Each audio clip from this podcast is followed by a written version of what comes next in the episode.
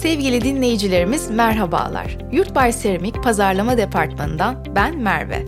Geçtiğimiz haftalardan da bildiğiniz üzere birbirinden değerli konuklarla mimari trendleri, mimari proje süreçlerini, mimar sanat ilişkisini ve mimari bakış açısının yaşamamıza kattığı değerleri ele aldık, almaya da devam ediyoruz. Bu haftaki konuğumuz Yalın Mimarlığın kurucu ortağı Sayın Ömer Selçuk Bas. Kendisine bizleri kırmayarak davetimizi kabul ettikleri için teşekkürlerimizi sunuyoruz. Aklınızdaki sorular ya da ele alınmasını istediğiniz konular için bizlere info.yurtbay.com adresi üzerinden her zaman ulaşabilirsiniz. Ömer Bey merhabalar, hoş geldiniz. Nasılsınız? Hoş bulduk, merhabalar. Teşekkürler. Bu hafta sizi hem biraz daha yakından tanıyacağımız sorular yönelteceğiz hem de mimarlık sürecinde yarışmaların etkisinden biraz bahsediyor olacağız. Hemen keyifli sohbetimize başlamak istiyorum. Böylelikle ilk sorumu yöneltmiş olayım Ömer Bey. Üniversiteyi Türkiye'de tamamladıktan sonra yüksek lisans için Viyana'ya gittiniz. Mimarlık alanında bu deneyimler size neler kazandırdı? Bir kere mimarlık çok coğrafyaya Hı-hı. bağlı bir e, üretme biçimi, disiplin. E, benim uzak olduğum bir coğrafya değildi Avusturya. Hı-hı. Çünkü Almanya doğumluyum. Ailem Almanya'da yaşıyor. Özellikle Almanya, Avusturya, İsviçre gibi coğrafyalar bu mekanın kurulma hem sadece mimarlıktan bahsetmiyorum aynı zamanda kentsel mekanın kullanılma açısından da çok başka bir geleneğe sahip.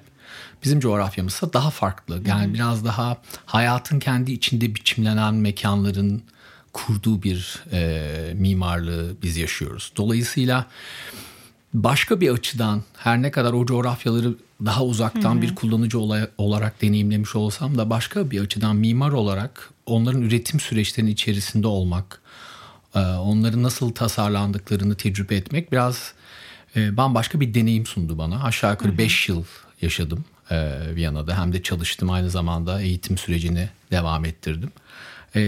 Dolayısıyla Türkiye'ye döndüğüm zaman mimarlığın başka çözünürlüklerde ve derinliklerde nasıl Hı-hı. üretilebileceğine dair biraz daha gelişmiş bir fikrim oldu. Bu değerli bilgiler için çok teşekkür ediyoruz Ömer Bey. İkinci sorumu yöneltmek istiyorum. Ee, daha öncesinde katılmış olduğunuz birçok yarışmada birinciliğiniz mevcut. Size bilen birinin fikirlerini almak için sormak isterim. Sizce bir projenin yarışmalarla belirlenmesi her iki taraf için de nasıl bir değer yaratma süreci oluşturuyor?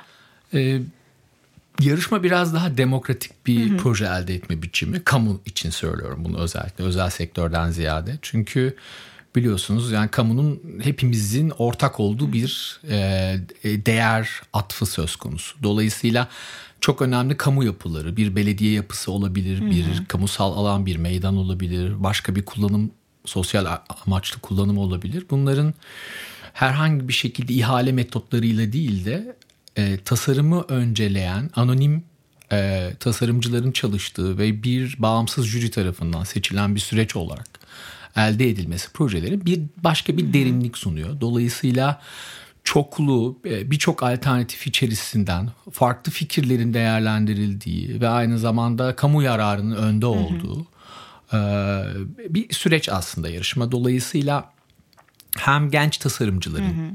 bir şekilde e, önemli projelerin içerisinde yer almaları için hem de kamunun çok alternatif projeler elde etmesi ve kamu yararına bunu değerlendirebilme olasılığını elinde hı hı. tutabilmesi için yarışma iyi bir araç. Peki bu süreçte bir mimarın motivasyonu nasıl olmalı ve bunu sağlamak adına neler yapmalı? Ee, yarışma için eğer soruyorsanız hı bunu ki öyle anlıyorum. Yani yarışma özel bir alan tasarımda. Yani bütün elimizdeki projeleri yarışmayla elde etmiyoruz. Yani Türkiye'de an itibariyle hani en iyi, en yoğun açıldığı zamanda aşağı yukarı 20 tane e, yarışma projesi açılıyor ama şeye bakarsanız e, kamu ihale kanunuyla elde edilen hı hı. kamunun ürettiği yapılara bakarsanız yaklaşık yılda 35 bin tane yapıdan bahsediyor oluruz. Yani 35 binde 20 e, ki bunların her bir tanesinde uygulandığını söylemek söz konusu değil. Dolayısıyla mimarın motivasyonunu sadece yarışma üzerinden değil de e, genel yaptığı her eylem üzerinden tanımlamak gerekirse yani böyle bizim memleketimizde biraz şey bir memleket nasıl söyleyeyim böyle ekmek peynir gibi yapı yapılıyor yani bu coğrafyada her yer şantiye her yer e, bir yapının her an e, türeyebildiği bir alan olarak tarif ediliyor. Dolayısıyla mimarın sorumluluğunun yaptığı şeyin, çizdiği şeyin gerçek olduğu bir anda e, yeryüzünde çok önemli bir parçayı değiştirmesi e, ve o yapının bazen 50 yıl, 100 yıl orada durabilme ihtimalini düşünerek çok hassas bir şekilde bu mekanları ele alması Tasarlaması gerektiğini düşünüyorum. Evet. Peki günümüzde birçok mimari yapı görüyoruz. Benzerlikleri açısından birçok ortak özelliği mevcut ama ayrıntılar, ufak dokunuşlar bazen en basit yapıyı bile bambaşka seviyeleri taşıyor. Mimarlık ufak ayrıntılarda gizlidir diyebilir miyiz? Ee, evet öyle demek isterdim ama diyemeyiz galiba.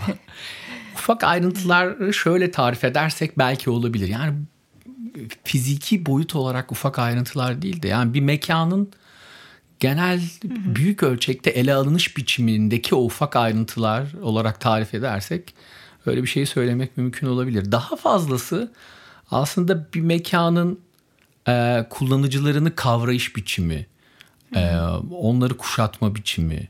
Sadece o ince detaylar, ince bitişler değil, onun da ötesinde. Hı hı. Gerçekten ürettiği büyük değerin ne olduğu konusu bence daha büyük, çok daha büyük bir sorun ve çok daha belirleyici. Yani birçok mimarlık yapma biçimi var. Ee, onlardan bir tanesi de bu sizin söylediğiniz ince detaylara yaslanan yapılar. Zannediyorum ki biz öyle bir coğrafyada yaşamıyoruz. Yani az önce yürüdüğüm kaldırımda, park ettiğim yerde, e, geçtiğim sokakta ince detaylarla yaşamıyor. Ee, ve bizim gibi coğrafyaların yani bir, bir İsviçre'de bir mimarlık yapma şekli var. Hakikaten kaldırım hiçbir zaman 10 santimden 12 santime yükselmiyor. Ama biz öyle bir yerde yaşamıyoruz. Öyle bir yerde yaşamayı hayal etmenin çok anlamlı olduğunu düşünmüyorum. Ondansa gerçekten sürekli bir kaldırım, hı hı. devam eden doğru düzgün bir yeşil alan, çocukların oynayabileceği açık alanlar, bir bahçesi olan bir yapı, doğru düzgün girebildiğiniz, işte su almayan doğraması olan bir yapı, efendime söyleyeyim böyle anlamlı, açık, e, hoş mekanları olan bir belediye yapısı bence daha anlamlı. Bu ince detaylarda hı hı. yaşayan bir mimarlık kurmaktansa bu tip daha genel mevzuları iyi çözümlemiş yapıları aslında ben tercih ediyorum diyebilirim. Çok teşekkür ediyoruz bu değerli bilgiler için Ömer Bey. Diğer soruma geçmek istiyorum. Şimdi e, mimarlık sürecinde yarışmaların biraz etkisinden e, bahsediyoruz bir yandan da. Şimdi mimar tasarımların şekillenme sürecinde e, proje sahiplerinin e, etkisine baktığımızda Türkiye'de ve dünyada e, mimarlar ne kadar özgün olabiliyor? E, ya da daha sonraki mimari e, projelere temsili de olsa destek sağlamış oluyor mu bu tür yarışmalar? E, bu kullanıcı meselesi e, üzerinden belki buna cevap vermek gerekirse ya bir yapıların böyle hı hı. farklı türleri var.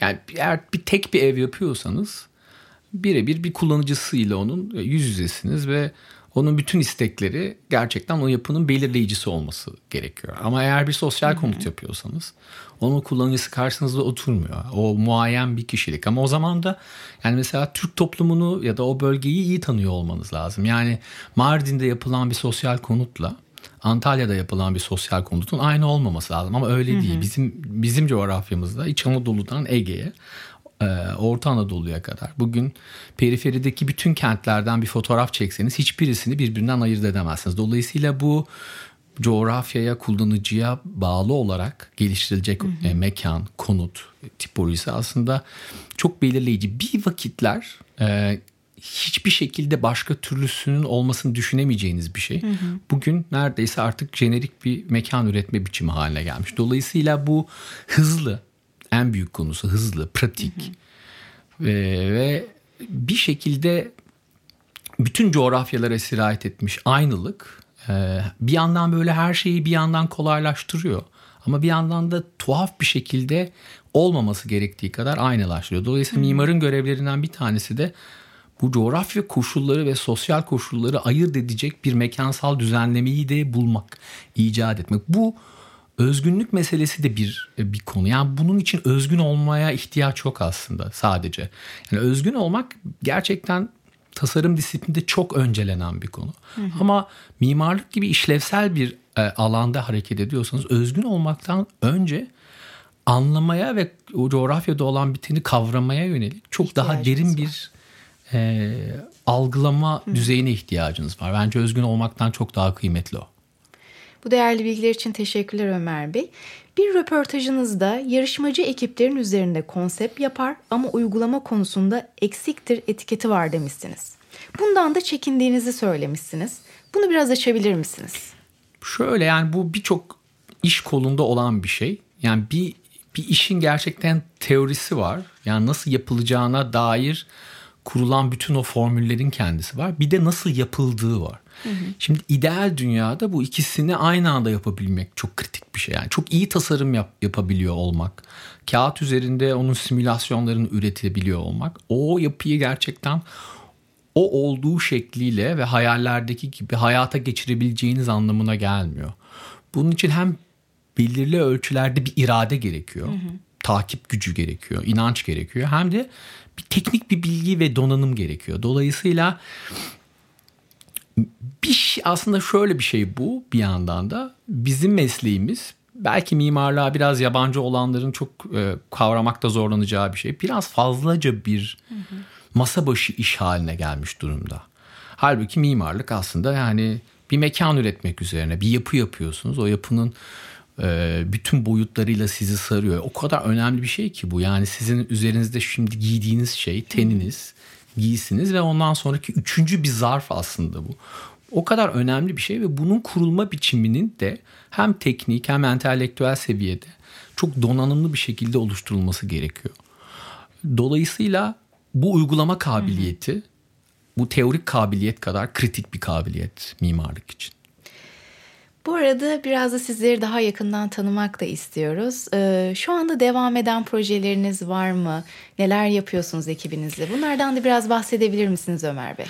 Ya çok e, farklı ölçeklerde işler yapıyoruz. Böyle genelde çok büyük değil yaptığımız işler. Daha çok e, galiba şöyle de bir şey var. Nasıl başlarsanız bir işi yapmaya hep genelde aynı kanaldan iş gelmeye başlıyor. Yani mesela çok konut yapıyorsanız oradan geliyor. Biz çeşitli kanallardayken kentsel projeler yapıyoruz. Ee, daha çok rehabilitasyon odaklı projeler. Yani bir kentsel dokuyu mesela an itibariyle Cumalı Kızık Köyü'nün Bursa'da 700 yıllık bir Osmanlı köyü için bir küçük master plan projesi yapıyoruz. Kapadokya'da bir 100 yaşında taş ocağını Kapadokya Bölge Müzesi'ne dönüştürme projesi yapıyoruz. İşte Zonguldak'ta 3,5 milyon yıl yaşında bir mağaraya bir ziyaretçi merkezi ekliyoruz. Küçük 200 metrekare bir konut yapıyoruz Çanakkale'de. Ee, yine İzmir'de bir işte yarım milyon metrekare bir e, zeytin e, bahçesini bir kent parkına dönüştürüyoruz gibi. E, biraz daha kültür yapıları Hı-hı. odaklı bir seri. İşte yakın zamanda iki yıl önce bitirdiğimiz bir Troya Müzesi var. Onunla ilgili bir kısım e, hala projeler yine devam ediyor. Genellikle böyle yani yaptığımız Hı-hı. işler. Ekibinizle bir projeye başlamadan önce nasıl bir hazırlık evresi geçiriyorsunuz? Nelere dikkat edersiniz Ömer Bey? Ee, yani yaptığımız en önemli şey bu yani bir şeyi tasarlama eylemi çok heyecan verici bir eylem. Yani oturuyorsunuz e, hiç olmayan bir şeyi hayal ediyorsunuz ve onu kurmaya çalışıyorsunuz. Dolayısıyla mimarların bu hayalin içine dalma konusunda çok derin heyecanları oluyor. E, yaptığımız ilk iş bu heyecana dalma anını mümkün olduğu kadar ötelemek. E, yani anlamadığımız, bilmediğimiz konularla ilgili saçma sapan heyecanlara dalmamaya çalışıyoruz. Daha gerçekçi yaklaşmak diyebilir miyiz? Tam daha olarak? daha gerçekçi de denilebilir ama birinci konu bir yerle ilgili bir şey söyleyecekseniz bilmediğiniz bir şeyle ilgili e, ahkam kesmek hı hı. biraz bazen tuhaf oluyor. Bazen olur ya böyle bir insan karşınıza geçer. Siz konuyu çok iyi biliyorsunuzdur ama bir anda o her şeyi sizden daha iyi biliyormuş gibi konuşmaya başlar. Bu mimarların çoğu zaman böyle göründüğünü düşünüyorum dışarıdan. Dolayısıyla eğer yani mesela ben Konya'da bir proje yapıyorum. Bu projeyi yaparken gerçekten yani bölgenin sosyolojisini, yapı stoğunu, hı hı. gerçekten kamusal alanı nasıl kullandıklarını anlamadan orası ile ilgili bir şey söylemenin bence biraz abisi iştigal olduğunu düşünüyorum. Dolayısıyla bir şey çizmeden, bir şey düşünmeden önce derin bir anlama hı hı. sürecine ihtiyacınız var. E, o olmadığında her şey biraz eksik ve yüzeysel kalıyor. O zaman o zaman da zaten her şey birbirine benzemeye başlıyor. E, yani o tasarımı diğerlerinden ayıran şeyin ben aslında e, tasarım kabiliyeti, Hı. yetenek, e, üstün bir meziyet olduğunu düşünmüyorum. Ondansa gerçekten bu anlama sürecinin derinliğinin bir işin özgünlüğünü ve iyiliğini belirlediğini düşünüyorum. Son olarak çok önemsediğimiz, değerli, bulduğum, e, değerli bulduğumuz bir cümlenizi sorarak söyleşimizi bitirmek istiyoruz. Web sitenizde güzel bir yazı okudum. Mimarlığı kağıt üzerinde iyi görünen bir tasarım aracı olarak değil, yerle, bastığı, bulunduğu kültürel ve sosyal çevresiyle bağlayıcı bir mekansal düzenleme aracı olarak görüyoruz demişsiniz. Bunu biraz anlatabilir misiniz? Yani mekan bizim çok önemsemediğimiz bir şey. Ya da önemsemiyormuş gibi göründüğümüz bir şey. Hı hı. Aslında hayatımız için çok belirleyici bir şey. Ee, bunu bir yani şeyde bile olsa, arka zihinlerimizde bile olsa öncelikle bir anlamamız ve kavramamız gerekiyor. O kadar önemli bir şey ki sadece üretilme biçimi sizin içinde kurduğunuz hayat ve sizin hayatınızı belirleme biçimi değil. Aynı zamanda daha da ötesi. Aslında sizin içinizde hem toplum olarak hem de kişi olarak hı hı. olup biten her şeyinde bir dışa vurum aracı.